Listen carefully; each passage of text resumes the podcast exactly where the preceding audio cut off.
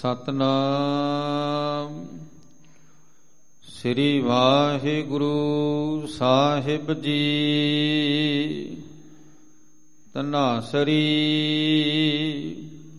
ਮਹੱਲਾ ਪੰਜਵਾ। ਮੋਹਿ ਮਸਕੀਨ ਪ੍ਰਭ ਨਾਮ ਆਧਾਰ। ਖਾਟਣ ਕਉ, ਹਰ ਹਰ ਰੋਜਗਾਰ। ਸੰਚਣ ਕਉ, ਹਰ ਏਕੋ ਨਾਮ। ਹਲਤ ਪਲਤ ਤਾਕੈ ਆਵੈ ਕਾਮ। ਮੋਹਿ ਮਸਕੀਨ, ਪ੍ਰਭ ਨਾਮ ਆਧਾਰ। ਖਾਟਣ ਕਉ ਹਰ ਹਰ ਰੋਜਗਾਰ। ਸੰਚਨ ਕਉ ਹਰ ਏਕੋ ਨਾਮ।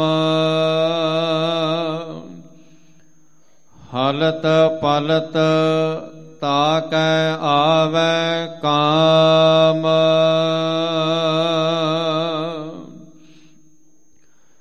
ਨਾਮ ਰਤੇ ਪ੍ਰਭ ਰੰਗ ਅਪਾਰ। ਸਾਧ ਗਾਵਹਿ ਗੁਣ ਏਕ ਨਿਰੰਕਾਰ। ਰਹਾਉ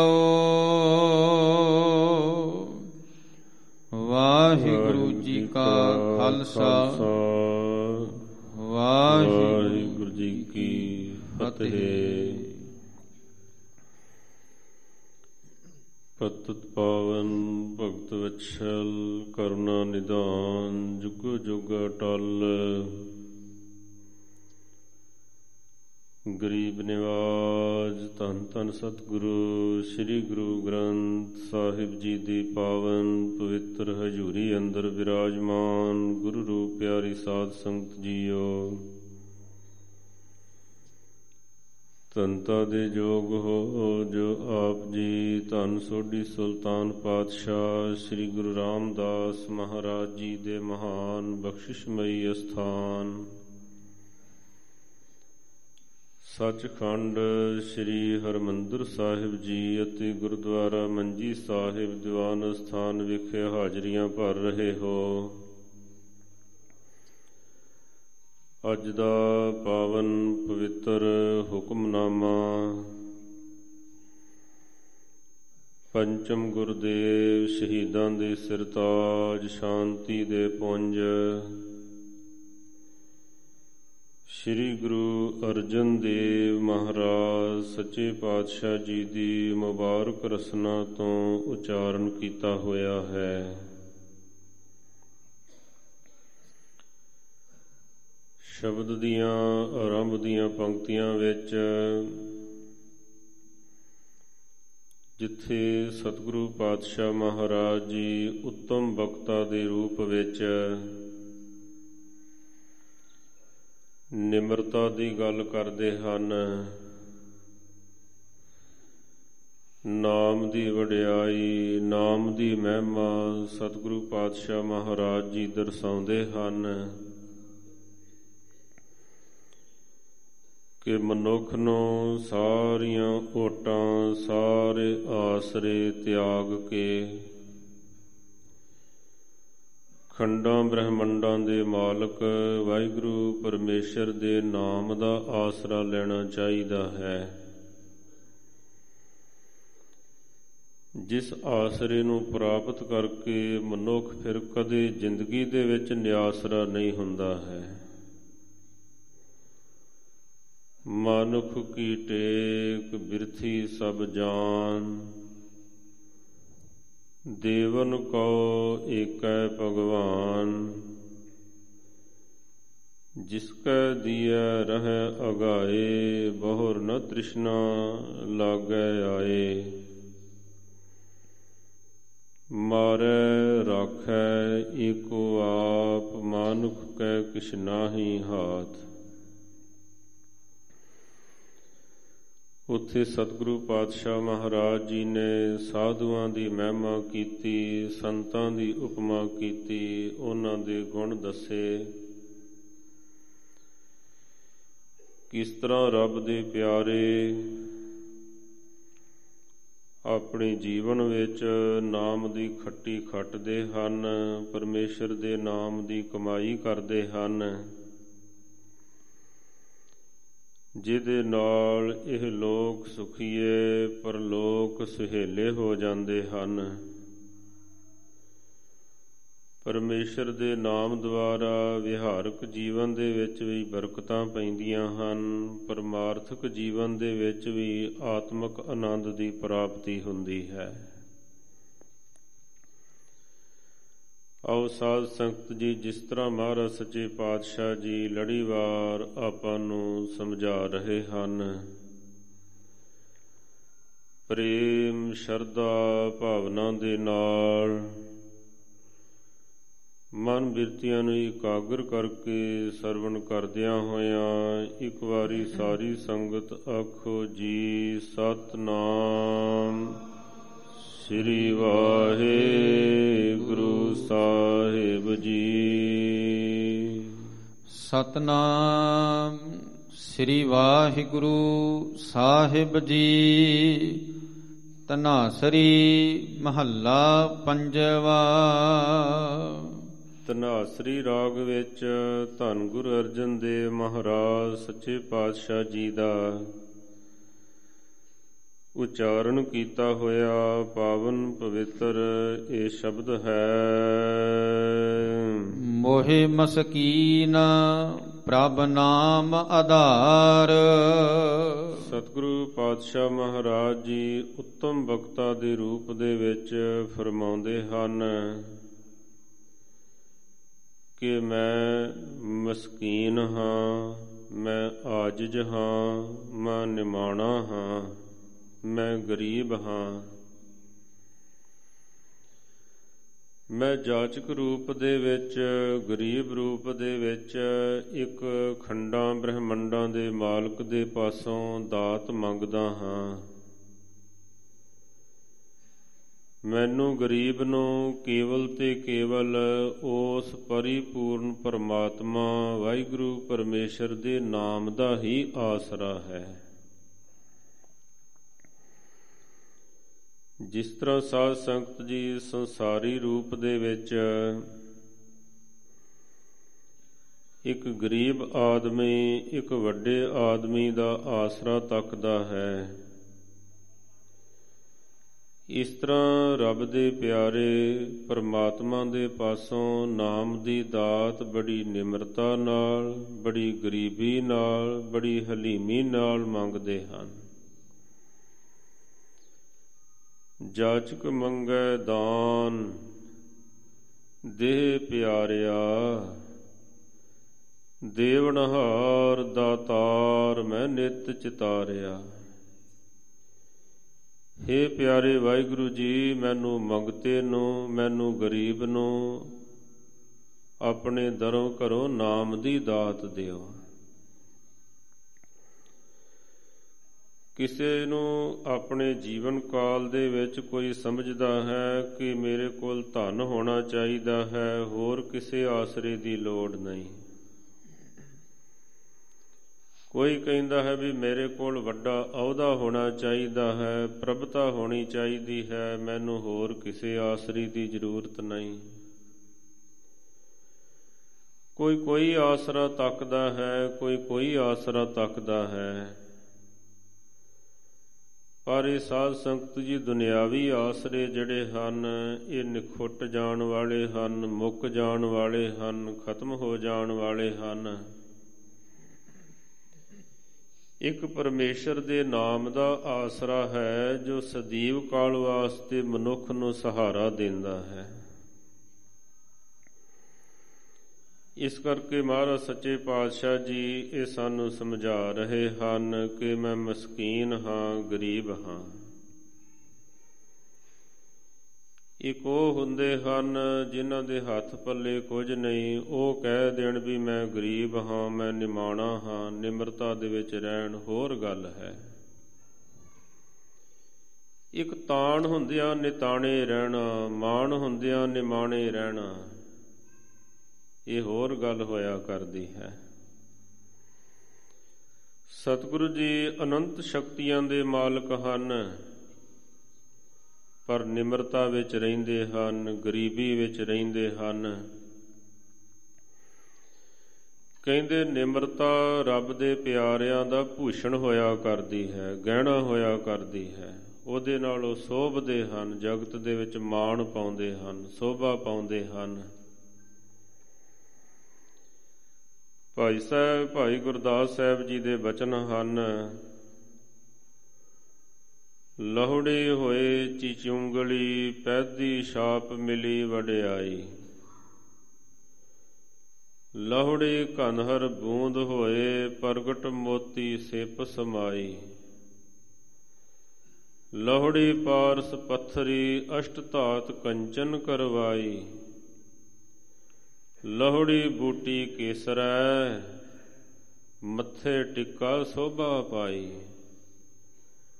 ਅਖੀਰ ਵਿੱਚ ਫਰਮਾਉਂਦੇ ਹਨ, ਆਪ ਗਵਾਏ, ਨਾ ਆਪ ਗਣਾਈ। ਭਾਈ ਗੁਰਦਾਸ ਸਾਹਿਬ ਜੀ ਕਹਿੰਦੇ, ਜਿਹੜੇ ਆਪਾ ਭਾਵ ਗਵਾ ਦਿੰਦੇ ਹਨ, ਉਹ ਜ਼ਿੰਦਗੀ ਦੇ ਵਿੱਚ ਕਦੇ ਆਪਣਾ ਭਾਵ ਜਣਾਉਂਦੇ ਨਹੀਂ ਹਨ। ਉਹੀ ਮੈਂ ਮੈਂ ਕਰਦੇ ਫਿਰਦੇ ਹਨ, ਉਹੀ ਹਉ ਹਉ ਕਰਦੇ ਫਿਰਦੇ ਹਨ, ਜਿਨ੍ਹਾਂ ਆਪਾ ਭਾਵ ਨਹੀਂ ਗਵਾਇਆ ਹੁੰਦਾ ਹੈ।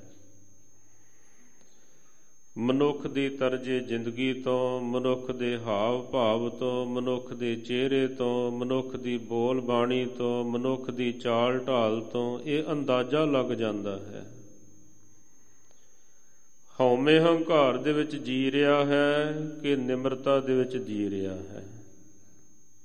ਕੋਈ ਪਹਿਚਾਨਣਾ ਔਖਾ ਨਹੀਂ ਹੁੰਦਾ ਹੈ। ਹਰ ਇੱਕ ਵਿਅਕਤੀ ਪਹਿਚਾਨ ਲੈਂਦਾ ਹੈ, ਪਤਾ ਲੱਗ ਜਾਂਦਾ ਹੈ। ਭਾਈ ਸਾਹਿਬ ਜੀ ਕਹਿੰਦੇ, ਪੰਜਾਂ ਉਂਗਲੀਆਂ ਦੇ ਵਿੱਚੋਂ ਚਿਵਚੀ ਜਿਹੜੀ ਸੀ ਸਭ ਤੋਂ ਛੋਟੀ ਸੀ, ਪਰ ਜਦ ਉਹਦੇ ਵਿੱਚ ਛਾਪ ਪਈ, ਉਹਨੂੰ ਮਾਣ ਮਿਲਿਆ, ਵਡਿਆਈ ਮਿਲੀ।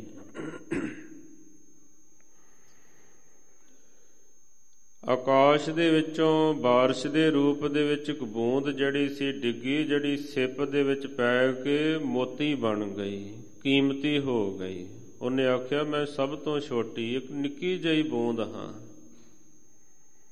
ਪਰ ਮੋਤੀ ਹੋ ਗਈ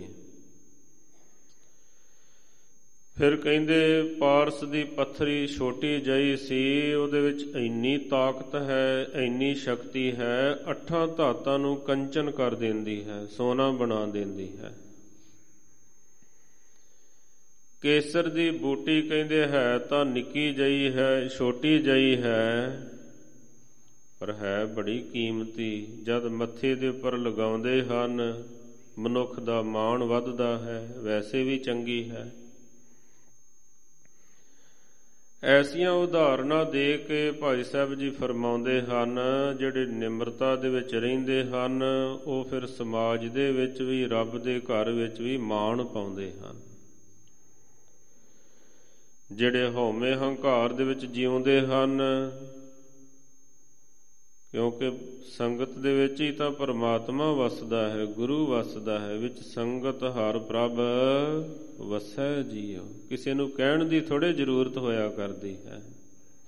ਪਤਾ ਚੱਲ ਜਾਂਦਾ ਹੈ, ਮਨੁੱਖ ਦੇ ਹਾਵ ਭਾਵ ਤੋਂ, ਮਨੁੱਖ ਦੀ ਬੋਲ ਬਾਣੀ ਤੋਂ, ਮਨੁੱਖ ਦੀ ਚਾਲ ਢਾਲ ਤੋਂ, ਮਨੁੱਖ ਦੇ ਚਿਹਰੇ ਤੋਂ ਪੜਿਆ ਜਾ ਸਕਦਾ ਹੈ।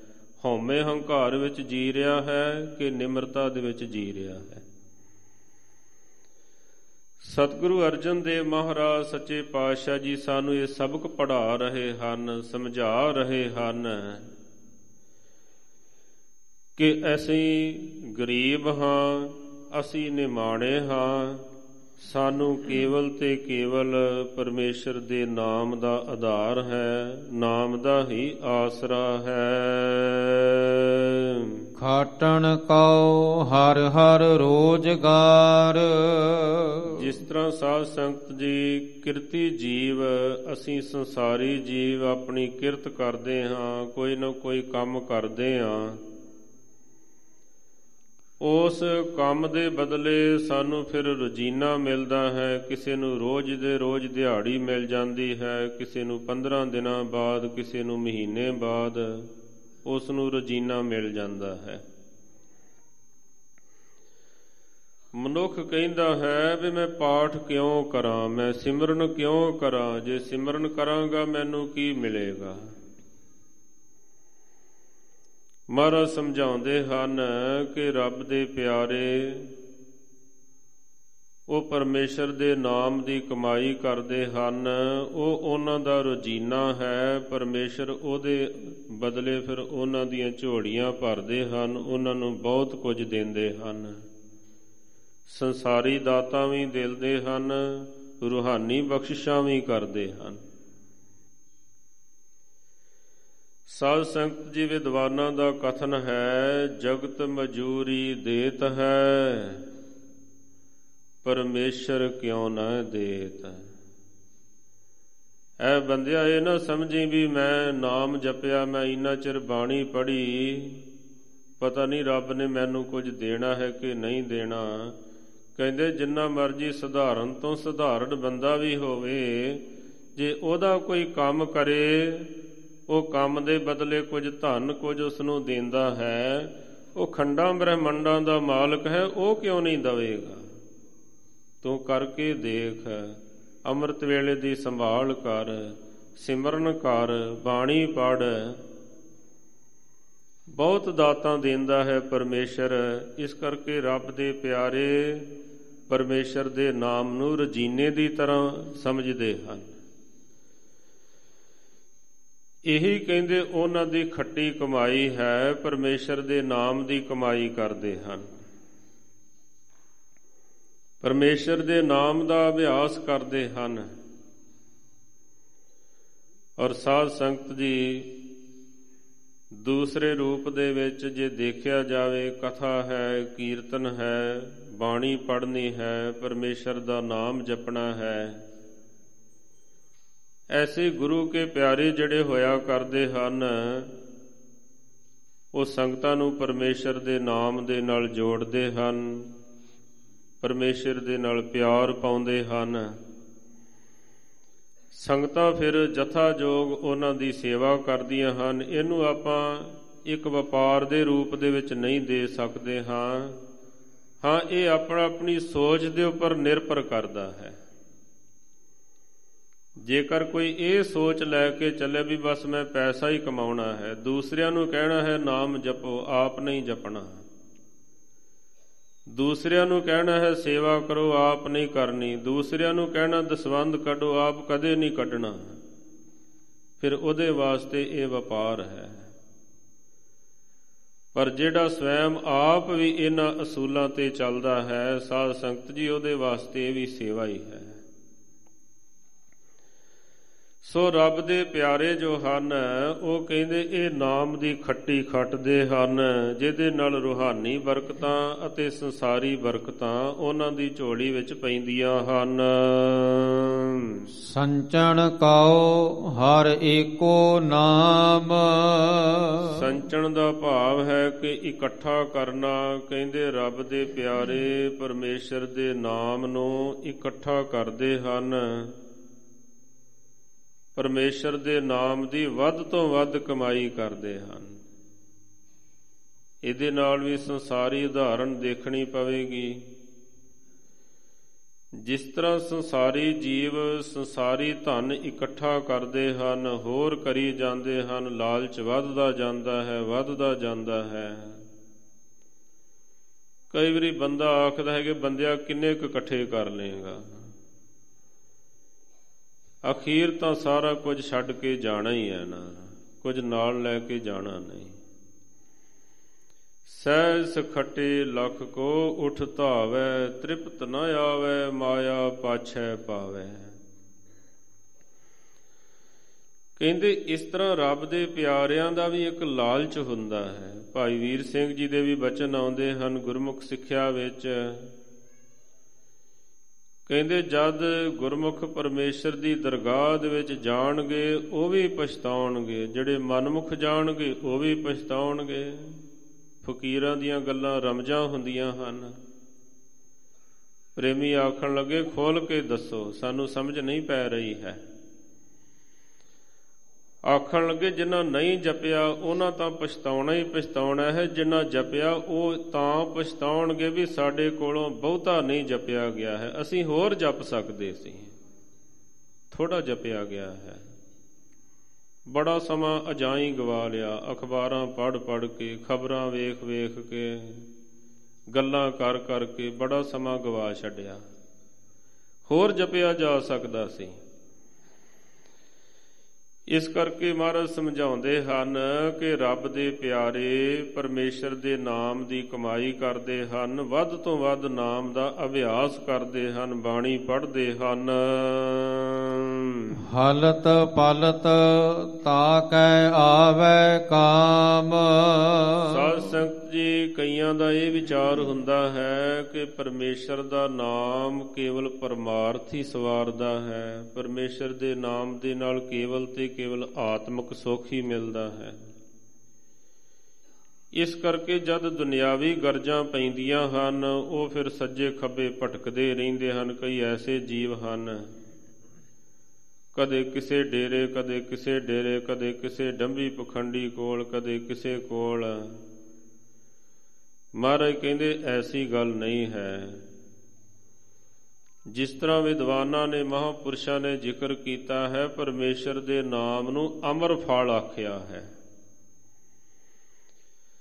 ਜਿਵੇਂ ਕਹਿੰਦੇ, ਕੋਈ ਅਮਰ ਫਲ ਨੂੰ ਖਾ ਲਵੇ ਨਾ, ਤਾਂ ਉਹ ਅਮਰ ਫਲ ਦੇ ਨਾਲ ਉਹ ਅਮਰ ਵੀ ਹੋ ਜਾਂਦਾ ਹੈ, ਉਹਦੀ ਭੁੱਖ ਵੀ ਮਿਟ ਜਾਂਦੀ ਹੈ। ਦੋਨੇ ਹੀ ਗੱਲਾਂ ਹਨ।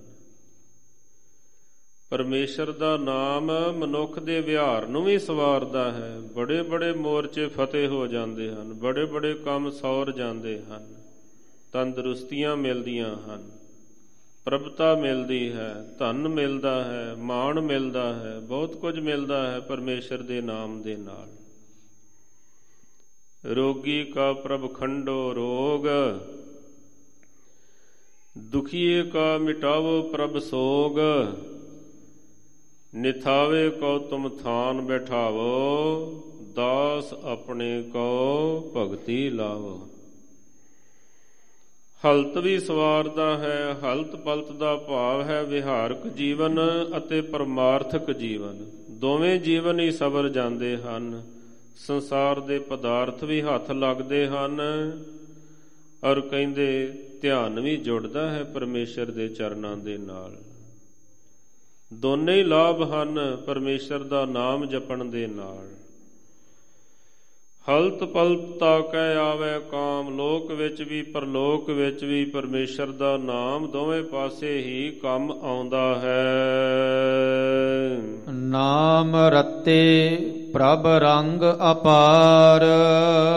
ਜਿਹੜੀਆਂ ਗੁਰਮੁਖ ਰੂਹਾਂ ਜਿਹੜੇ ਰੱਬ ਦੇ ਪਿਆਰੇ ਨਾਮ ਦੇ ਰੰਗ ਦੇ ਵਿੱਚ ਰੰਗੇ ਗਏ ਜੋ ਬੇਅੰਤ ਅਪਰੰ ਅਪਾਰ ਜਿਸ ਦੀ ਮਹਿਮਾ ਉਹ ਵਾਹਿਗੁਰੂ ਪਰਮੇਸ਼ਰ ਦੇ ਨਾਮ ਦੇ ਵਿੱਚ ਜਿਹੜੇ ਗੁਰਮੁਖ ਪਿਆਰੇ ਰੰਗੇ ਜਾਂਦੇ ਹਨ ਕਿਵੇਂ ਰੰਗੇ ਜਾਂਦੇ ਹਨ? ਸਾਧ ਗਾਵਹਿ ਗੁਣ ਏਕ ਨਿਰੰਕਾਰ। ਇਸ ਤਰ੍ਹਾਂ ਰੱਬ ਦੇ ਪਿਆਰੇ ਜਿਹੜੇ ਸਾਧ ਸਾਧਨਾ ਕਰਨ ਵਾਲੇ ਗੁਰਮੁਖ ਹਨ ਪਰਮੇਸ਼ਰ ਦੇ ਨਾਮ ਦੇ ਵਿੱਚ ਆਪਣੇ ਆਪ ਨੂੰ ਰੰਗੀਜ ਕੇ ਕਹਿੰਦੇ ਉਹ ਖੰਡਾਂ ਬ੍ਰਹਮੰਡਾਂ ਦੇ ਮਾਲਕ ਵਾਹਿਗੁਰੂ ਪਰਮੇਸ਼ਰ ਦੇ ਗੁਣਾਂ ਦਾ ਗਾਇਨ ਕਰਦੇ ਹਨ। ਦੋ ਤਰ੍ਹਾਂ ਦੀ ਭਗਤੀ ਹੈ, ਇੱਕ ਇੱਛਾ ਸਹਿਤ ਭਗਤੀ ਹੈ, ਇੱਕ ਇੱਛਾ ਰਹਿਤ ਭਗਤੀ ਹੈ। ਜਦ ਕੋਈ ਪ੍ਰਯੋਜਨ ਹੋਵੇ ਨਾ, ਵੀ ਮੈਂ ਤਾਂ ਪਾਠ ਕਰ ਰਿਹਾ ਹਾਂ ਵੀ ਮੇਰਾ ਫਲਾਣਾ ਕੰਮ ਹੋ ਜਾਵੇ। ਉਹਦਾ ਵੀ ਲਾਭ ਹੈ, ਕੰਮ ਹੋ ਜਾਵੇਗਾ। ਪਰ ਇੱਕ ਇੱਛਾ ਰਹਿਤ ਭਗਤੀ ਹੈ, ਕੋਈ ਪ੍ਰਯੋਜਨ ਨਹੀਂ ਹੈ, ਬਸ ਗੁਰੂ ਦੇ ਪਿਆਰ ਦੇ ਵਿੱਚ ਬਾਣੀ ਪੜ ਰਿਹਾ ਹੈ। ਰੱਬ ਦੇ ਪਿਆਰ ਦੇ ਵਿੱਚ ਭਗਤੀ ਕਰ ਰਿਹਾ ਹੈ, ਇਹਦੇ ਵਿੱਚ ਬੜਾ ਫ਼ਰਕ ਹੁੰਦਾ ਹੈ। ਸੇਵਾ ਕਰਤ ਹੋਏ ਨਿਹ ਕਾਮੀ, ਤਿਸ ਕਾ ਹੋਤ ਪ੍ਰਾਪਤ ਸੁਆਮੀ ਐਸਿਆਂ ਨੂੰ ਫਿਰ ਸੁਆਮੀ ਮਾਲਕ ਦੀ ਪ੍ਰਾਪਤੀ ਹੋ ਜਾਂਦੀ ਹੈ। ਰੱਬ ਦੇ ਪਿਆਰੇ ਵੈਸੇ ਮਹਾਰਾਜ ਜੀ ਦੇ ਬਚਨ ਆਉਂਦੇ ਹਨ ਗੁਰਬਾਣੀ ਦੇ ਅੰਦਰ, ਸਭ ਨਿਧਾਨ 10 ਅਸ਼ਟ ਸਿਧਾਨ, ਠਾਕੁਰ ਕਰ ਤਲ ਧਰਿਆ। ਕਹਿੰਦੇ ਉਹ ਜੋ ਪਰਮੇਸ਼ਰ ਹੈ ਨਾ, ਆਪਣੇ ਹੱਥ ਦੀ ਤਲੀ ਦੇ ਉੱਪਰ ਸਾਰੀਆਂ ਰਿਧੀਆਂ, ਸਿੱਧੀਆਂ, ਨਿਧੀਆਂ ਰੱਖਦਾ ਹੈ, ਹਮੇਸ਼ਾ ਟਿਕਾ ਕੇ ਰੱਖਦਾ ਹੈ। ਵੀ ਇਹ ਨਾ ਹੋਵੇ ਵੀ ਬਰਕਤਾਂ ਮੈਂ ਲੈਣ ਵਾਸਤੇ ਜੇਬ ਵਿੱਚ ਹੱਥ ਪਾਉਣਾ ਪਵੇ ਜਾਂ ਕਿਸੇ ਸੰਦੂਕੜੀ ਦੇ ਵਿੱਚੋਂ ਕੱਢਣ ਜਾਣਾ ਪਵੇ, ਦੇਰੀ ਲੱਗ ਜਾਵੇ। ਰੱਬ ਦੇ ਪਿਆਰੇ ਨੂੰ ਲੋੜ ਪਵੇ, ਇੰਜ ਲੋੜ ਪਵੇ, ਇੰਜ ਉਹਦੇ ਹੱਥ ਤੇ ਰੱਖ ਦਿਆਂ। ਹਮੇਸ਼ਾ ਕੋਲ ਰੱਖਦਾ ਹੈ, ਹੱਥ ਦੀ ਤਲੀ ਤੇ ਟਿਕਾ ਕੇ ਰੱਖਦਾ ਹੈ।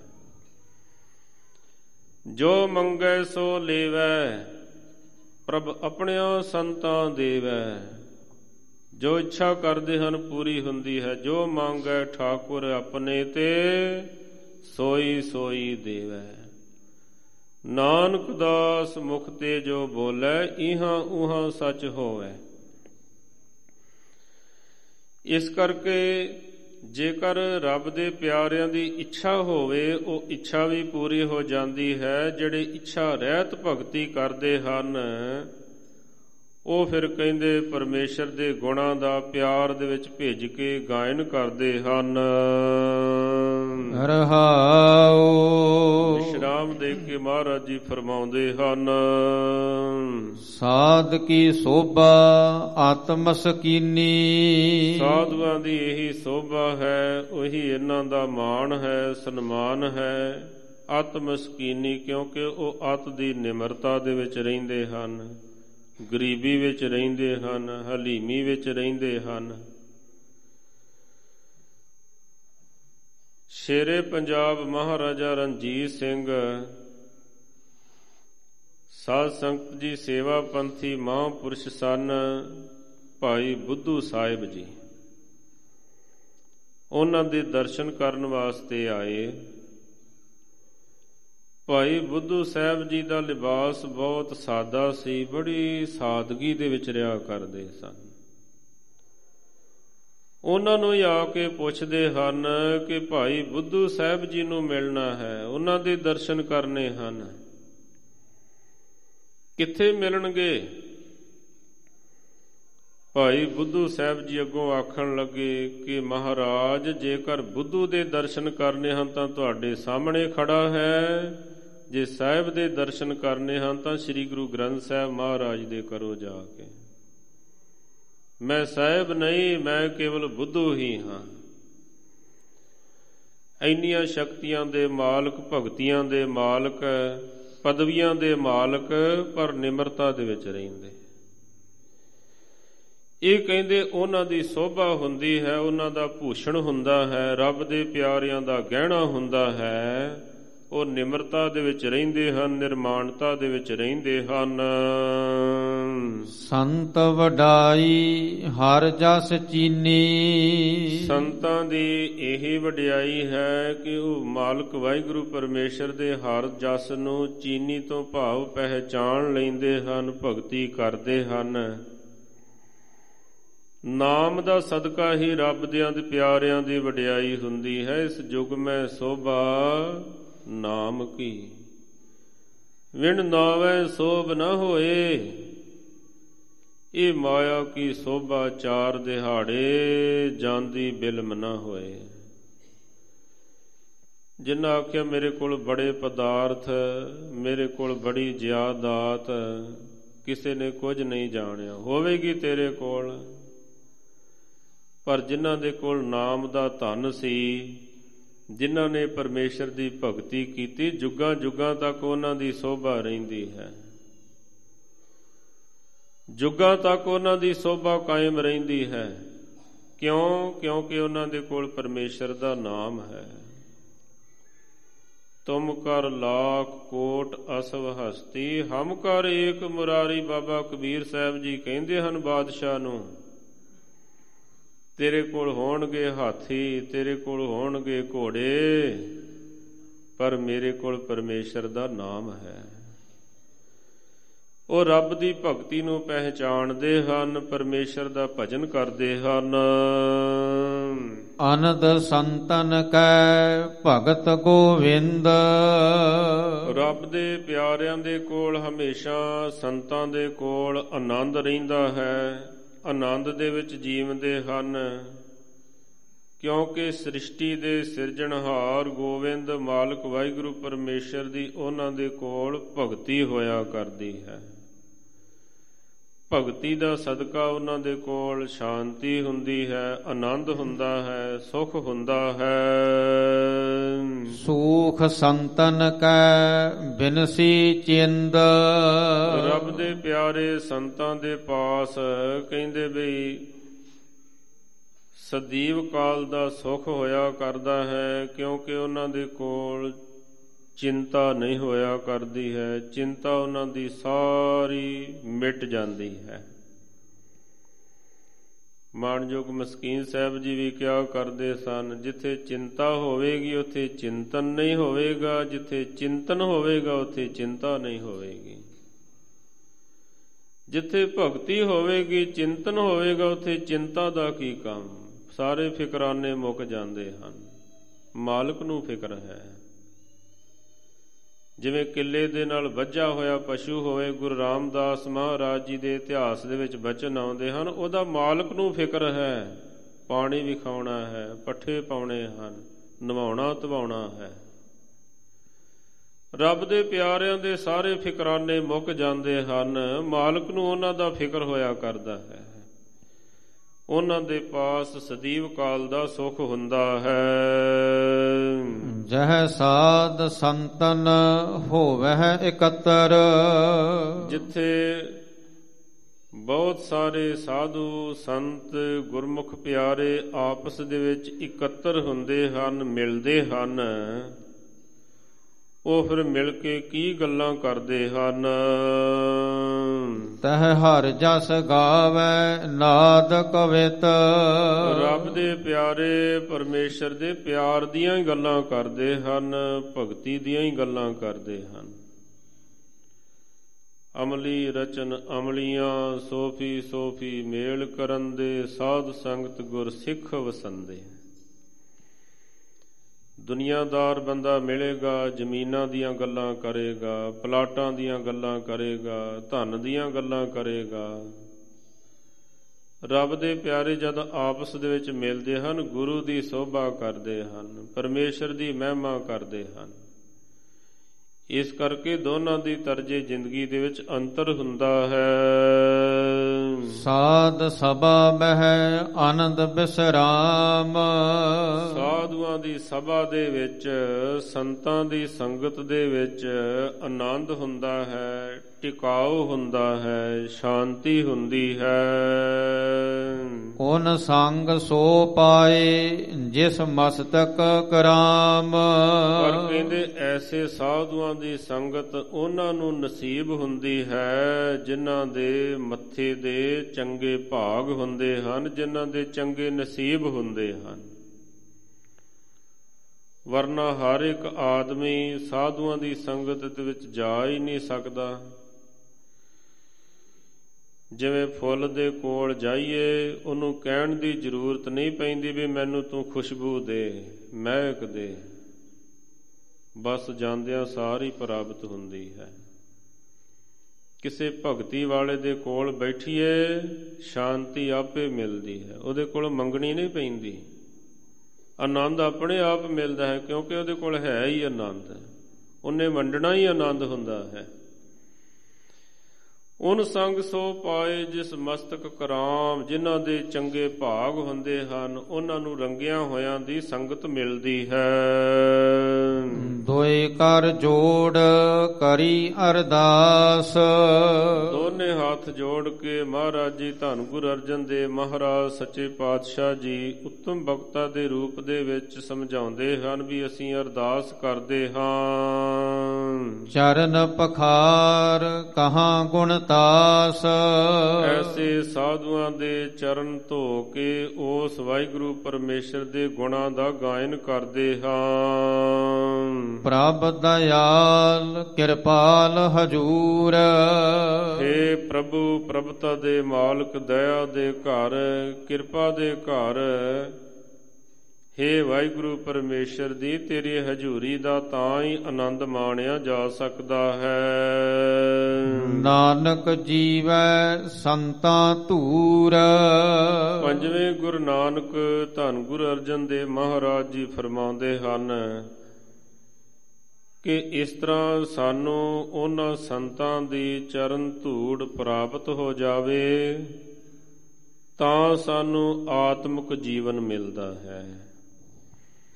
ਸੋ ਸਾਧ ਸੰਗਤ ਜੀ, ਚਲੋ ਹਰ ਇੱਕ ਦਾ ਫਰਜ਼ ਬਣਦਾ ਹੈ, ਸਿਮਰਨ ਕਰਨਾ, ਭਗਤੀ ਕਰਨਾ, ਨਾਮ ਜਪਣਾ, ਬਾਣੀ ਪੜ੍ਹਨੀ।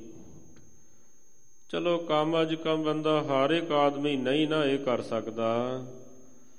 ਤਾਂ ਸਾਧ ਸੰਗਤ ਜੀ ਜਿਹੜੇ ਜਪਦੇ ਹਨ, ਉਹਨਾਂ ਦਾ ਤਾਂ ਬੰਦਾ ਸਨਮਾਨ ਕਰ ਹੀ ਸਕਦਾ ਹੈ ਨਾ। ਜੇ ਕਮ ਸੇ ਕਮ ਸਾਨੂੰ ਇੰਨੀ ਵੀ ਅਕਲ ਆ ਜਾਵੇ ਨਾ, ਇੰਨੀ ਵੀ ਸਮਝ ਆ ਜਾਵੇ, ਜੇ ਉਹਨਾਂ ਕੋ ਜਿਉ ਕਹਿਤ ਹੈ, ਜਮ ਕੀ ਤਲਬ ਨਾ ਹੋਈ। ਜਿਹੜੇ ਇੰਨਾ ਵੀ ਸਿੱਖ ਲੈਂਦੇ ਹਨ, ਜਮਾਂ ਦੇ ਵਸ ਵਿੱਚ ਉਹ ਵੀ ਨਹੀਂ ਪੈਂਦੇ ਹਨ। ਆਪਾਂ ਸਾਧੂਆਂ ਦਾ ਸਨਮਾਨ ਵੀ ਫਾਰਮੈਲਿਟੀ ਦੇ ਤੌਰ ਤੇ ਕਰਦੇ ਹਾਂ। ਦਿਲ ਦੀਆਂ ਗਹਿਰਾਈਆਂ ਵਿੱਚੋਂ ਨਹੀਂ ਕਰਦੇ ਹਾਂ। ਜੇ ਕਿਧਰੇ ਕਰਨ ਲੱਗ ਪਈਏ, ਸਾਧ ਸੰਗਤ ਜੀ ਫਿਰ ਕੁਝ ਨਾ ਕੁਝ ਮਿਲਦਾ ਹੈ, ਬਹੁਤ ਕੁਝ ਮਿਲਦਾ ਹੈ। ਇਸ ਤਰ੍ਹਾਂ ਮਹਾਰਾਜ ਸੱਚੇ ਪਾਤਸ਼ਾਹ ਜੀ ਨੇ ਨਾਮ ਦੀ ਮਹਿਮਾ, ਨਿਮਰਤਾ ਦੀ ਮਹਿਮਾ, ਸਾਧੂਆਂ ਦੀ ਮਹਿਮਾ, ਅਨੰਤ ਗੁਣ ਸਾਡੀ ਝੋਲੀ ਵਿੱਚ ਪਾਏ ਹਨ। ਮਹਾਰਾਜ ਕਿਰਪਾ ਕਰਨ ਆਓ ਜਿਵੇਂ ਲੜੀਵਾਰ ਸੱਚੇ ਪਾਤਸ਼ਾਹ ਜੀ ਸਮਝਾ ਰਹੇ ਹਨ ਸਿੱਖਿਆ ਦੇ ਰਹੇ ਹਨ ਸਰਵਣ ਕਰੀਏ ਜੀ। ਨਾਟ ਮਹੱਲਾ ਪੰਜਵਾ। ਨਟ ਰਾਗ ਦੇ ਵਿੱਚ ਧੰਨ ਗੁਰੂ ਅਰਜਨ ਦੇਵ ਮਹਾਰਾਜ ਸੱਚੇ ਪਾਤਸ਼ਾਹ ਜੀ ਦਾ ਇਹ ਸ਼ਬਦ ਹੈ। ਹਉ ਵਾਰ ਵਾਰ ਜਾਉ ਗੁਰ ਗੋਪਾਲ। ਮਹਾਰਾਜ ਜੀ, ਉੱਤਮ ਬਖਤਾ ਦੇ ਰੂਪ ਵਿੱਚ ਹੀ ਫਰਮਾ ਰਹੇ ਹਨ ਕਿ ਮੈਂ ਉਸ ਵਾਹਿਗੁਰੂ ਪਰਮੇਸ਼ਰ ਗੋਪਾਲ, ਗੁਰੂ ਗੋਪਾਲ ਜੋ ਅਗਿਆਨਤਾ ਦੇ ਹਨੇਰੇ ਨੂੰ ਮਿਟਾ ਕੇ ਗਿਆਨ ਦਾ ਪ੍ਰਕਾਸ਼ ਕਰਨ ਵਾਲਾ, ਉਹ ਵਾਹਿਗੁਰੂ ਪਰਮੇਸ਼ਰ ਹੈ ਜੋ ਸਾਰਿਆਂ ਦੀ ਪਾਲਣਾ ਕਰਨ ਵਾਲਾ ਹੈ।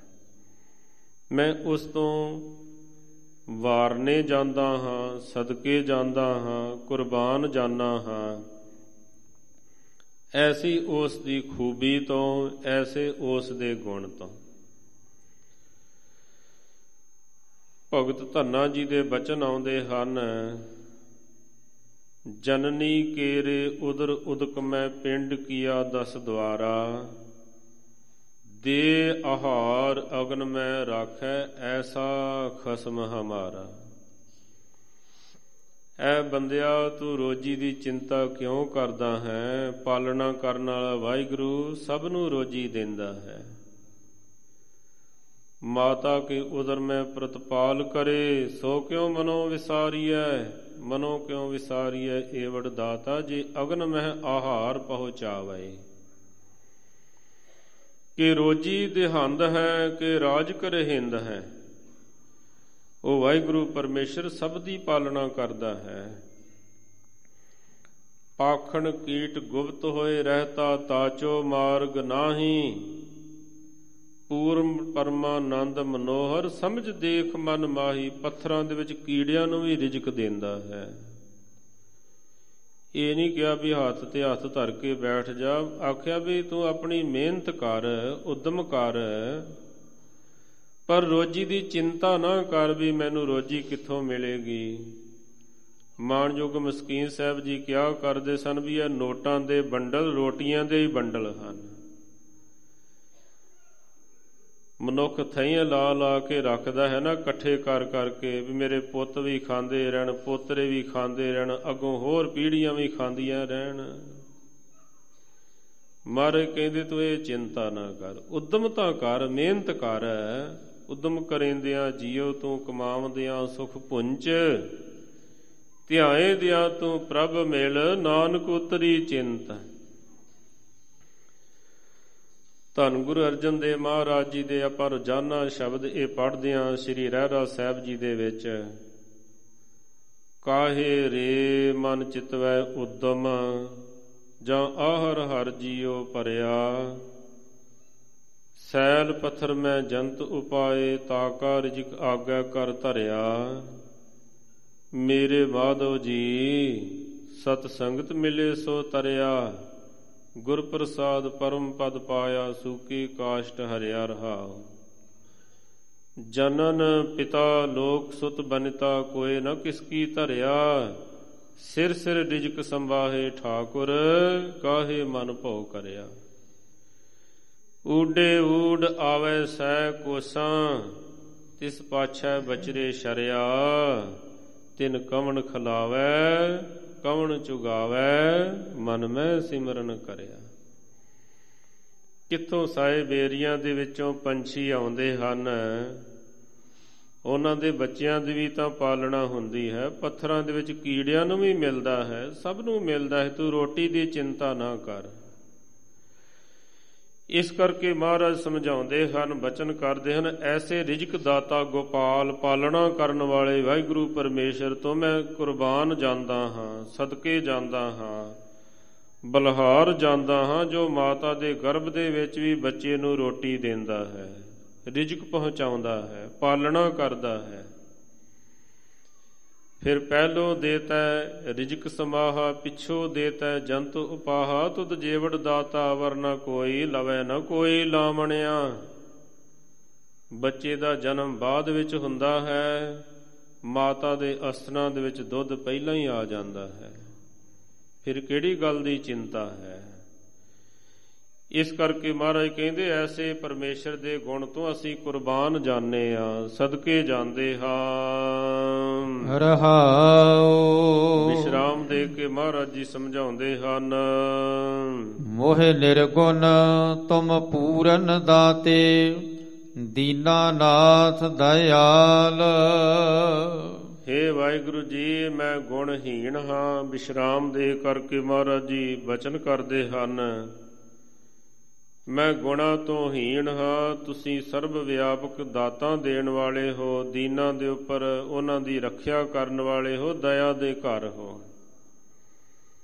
ਕਿਰਪਾ ਕਰੋ, ਰਹਿਮਤ ਕਰੋ, ਸਾਡਾ ਲੇਖਾ ਨਾ ਕਰੋ। ਕਿਉਂਕਿ ਲੇਖੈ ਕਤੈ ਨਾ ਛੂਟੀਐ, ਖਿਨ ਖਿਨ ਭੂਲਣ ਹਾਰ, ਬਖਸ਼ਣ ਹਾਰ ਬਖਸ਼ ਲੈ, ਨਾਨਕ ਪਾਰ ਉਤਾਰ। ਵਿਦਵਾਨ ਰਸਕ ਪੁਰਸ਼ਾਂ ਦੇ ਬਚਨ ਹਨ। ਠਾਕੁਰ ਜੇ ਲੇਖਾ ਜੋ ਕਰੋ, ਤਿਲ ਨਾ ਪੁਜਾਵੋ ਨਾਥ। ਔਗਣ ਹਮਰੇ ਬਖਸ਼ੀਏ, ਮਾਥੇ ਧਰੀਏ ਹਾਥ। ਕਹਿੰਦੇ, ਜੇ ਲੇਖਾ ਕਰੋਗੇ, ਫੇਰ ਤਾਂ ਸਾਡਾ ਪਾਰ ਉਤਾਰਾ ਹੋ ਹੀ ਨਹੀਂ ਸਕਦਾ ਹੈ। ਅਸੀਂ ਔਗਣਾ ਦੇ ਨਾਲ ਭਰੇ ਹੋਏ ਹਾਂ। ਭਟ ਸਹਿਬਾਨਾਂ ਨੇ ਵੀ ਫਰਮਾਇਆ, ਹਮ ਅਵਗੁਣ ਭਰੇ, ਏਕ ਗੁਣ ਨਾਹੀ। ਅੰਮ੍ਰਿਤ ਛਾੜ ਬਿਖੈ ਬਿਖ ਖਾਹੀ, ਮਾਇਆ ਮੋਹ ਭਰਮ ਪੈ ਭੂਲੇ ਸੁਤਦਾਰਾ ਸਿਉ ਪ੍ਰੀਤ ਲਗਾਈ।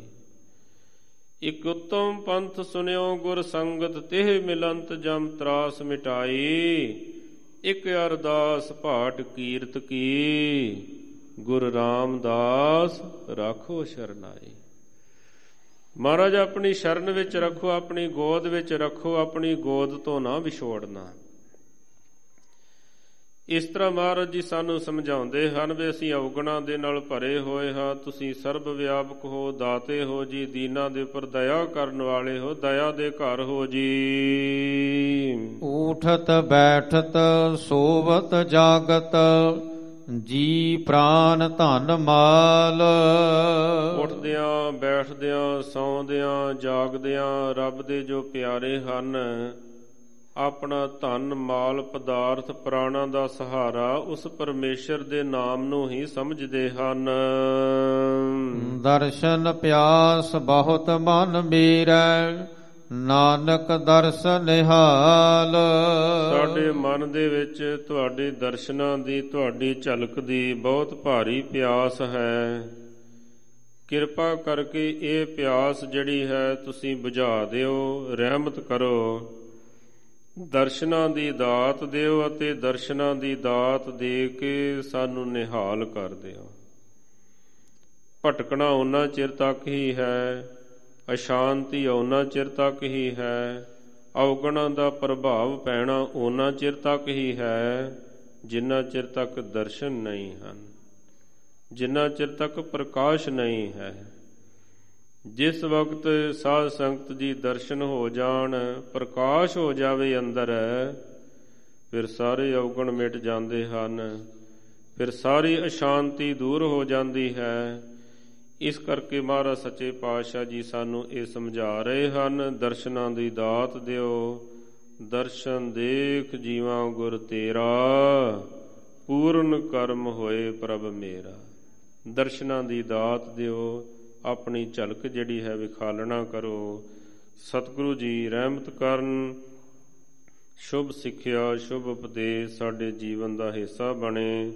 ਸਮੂਹ ਸੰਗਤ, ਸਮੂਹ ਪ੍ਰਬੰਧਕ ਜਨਾਂ ਦਾ ਹਾਰਦਿਕ ਧੰਨਵਾਦ। ਸਾਬਤ ਸੂਰਤ ਹੋਈਏ, ਨਸ਼ਿਆਂ ਦਾ ਤਿਆਗ ਕਰੀਏ।